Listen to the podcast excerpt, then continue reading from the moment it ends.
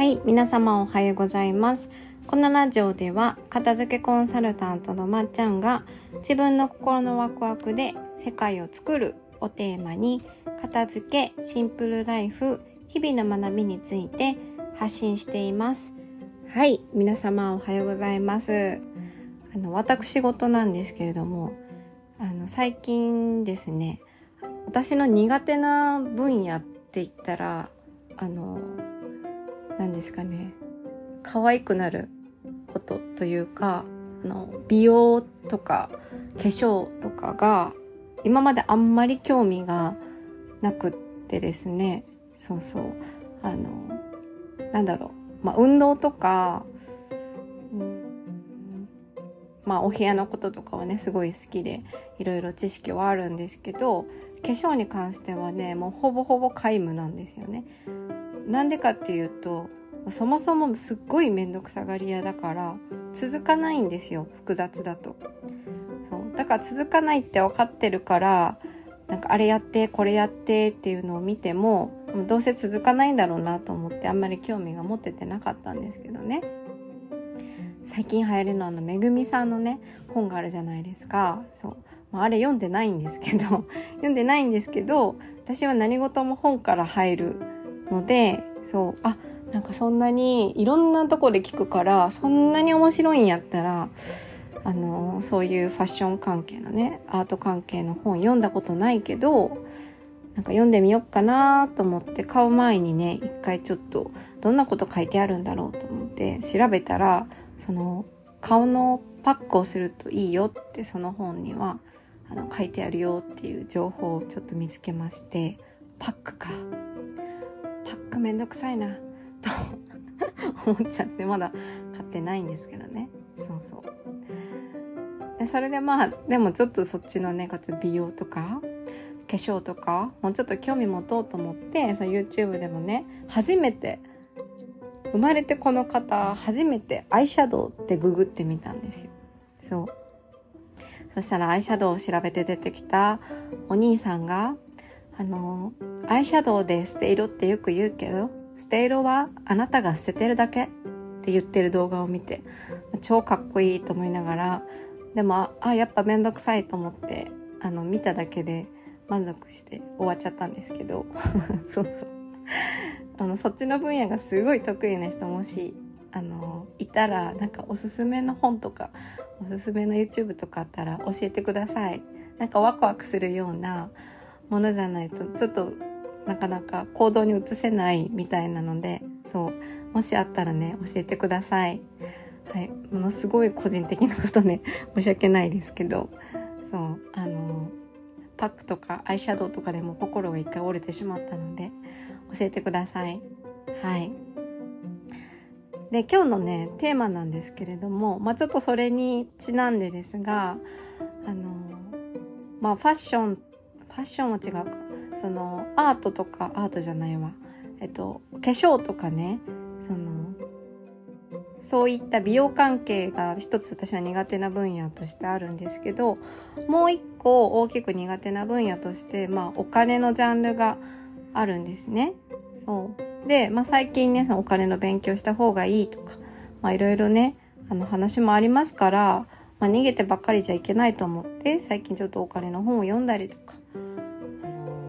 YouTube のライオン先生にね、お世話になってお勉強したりとかしてたんですけど、まあ学べば学ぶほど結構片付けで私が感じてた、うすうす感じてたことともすごい繋がってるなと思って、あの今日のテーマはまあ値段ではなくって、物の価値で見るっていう話をしようと思います。はい。あの自分の体験でもありますし、今まであのレッスンをしてきて手放した、手放されてきたものたちをあの横から見ててすごく思うんですけどあの値段が理由で買ってきたものっていうのはだいたいガラクタになって最終的にはゴミになるってことが多いんですね。そう。だから買って、買っては捨てて、買っては捨ててを繰り返すタイプの人、捨てることが結構ためらいなくできちゃう。まあ私もどっちかっていうとそうなんですけど、できちゃったりとか、あのなんだろう物に愛着が湧かないタイプの人っていうのは結構価値ではなくって値段で物をあの見ている人が多いなっていう印象があります。はい。まあ、私も結構昔はそうだったのですっごい理由わかるんですけど昔の上司に一回そういう話をしてた時に言われたことがあってあの、まあ、多分ねいろんなとこで皆さん聞いたことある言葉だと思うんですけど悩む理由が値段なら買え欲しい理由が値段ならあれなんだっけ？悩む理由が値段なら買え欲しい理由が値段なら買わないです。はい。まあ、安いってことが買う理由だったら買わないし、あの、欲しい理由が、悩む理由が値段なら、あの、買った方がいいっていうことですね。そう。ちょっと何度か頭の中でごちゃになって、ストレートに言えませんでしたけど、伝わりましたかね。まあ、要は、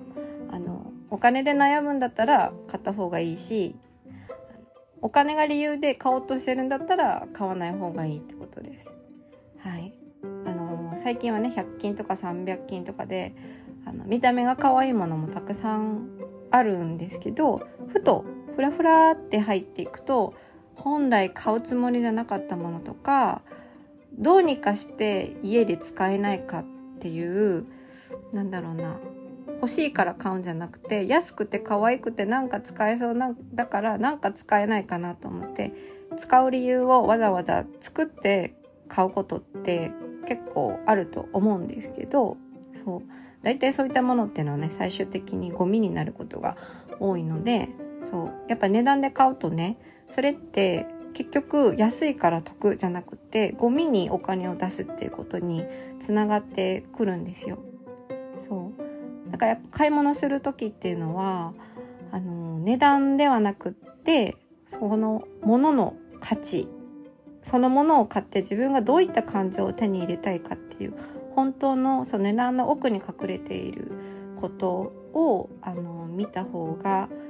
良いです。はい。まあ、薄々感じてはいたんですけど、お金の本を読んでて、読んでてもね、あの、どの本にも共通して書いてあったんですよね。そう。で何かを学ぶ時っていうのはやっぱ一つの本とか一つの作者とか一人の人間が言ってることにあのこう盲信するんではなくってたくさんの本に共通して書かれていることとかたくさんの人が発言していることの奥底にかかる奥底にある共通点をあの取り入れた方がやっぱそれってシンプルで本質的なことだから、うん、やっぱ値段ではなくて価値で見るっていうことは難しいんですけどでもやっぱり本質的なことだなって思います。はい。そうそうそう。で本当に価値のあるものっていうのは大概あの値段がそこに伴っていることも多いのでそうそう。やっぱりお金っていうのはそれだけの価値があるものっていうそういった世界がまあ資本主義でもありますから、そうそう。まあ、時々ね、こう、価値がないのに高いものもありますけど、だからそういうものは見極める、こう自分の知識とか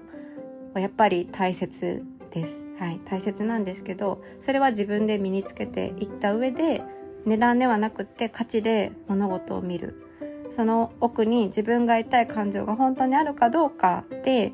あの買い物とか、まあ、サービスを受けるかどうかとかなんだろうな旅行に行くかどうかとか何事にもねあの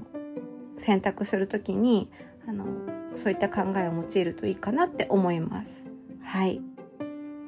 というわけで今日のテーマは値段ではなくて価値で見るでした。はい。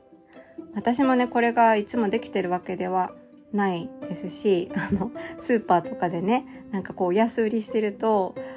そうそう、あの、思わず買ってしまったり手に取ってしまったりするんですけれども、そう。でもやっぱり、あの、買っていいなって思う時っていうのはいつも価値で見てる時なので、そう。これをちょっと念頭に置いて、こう日常の選択ができると、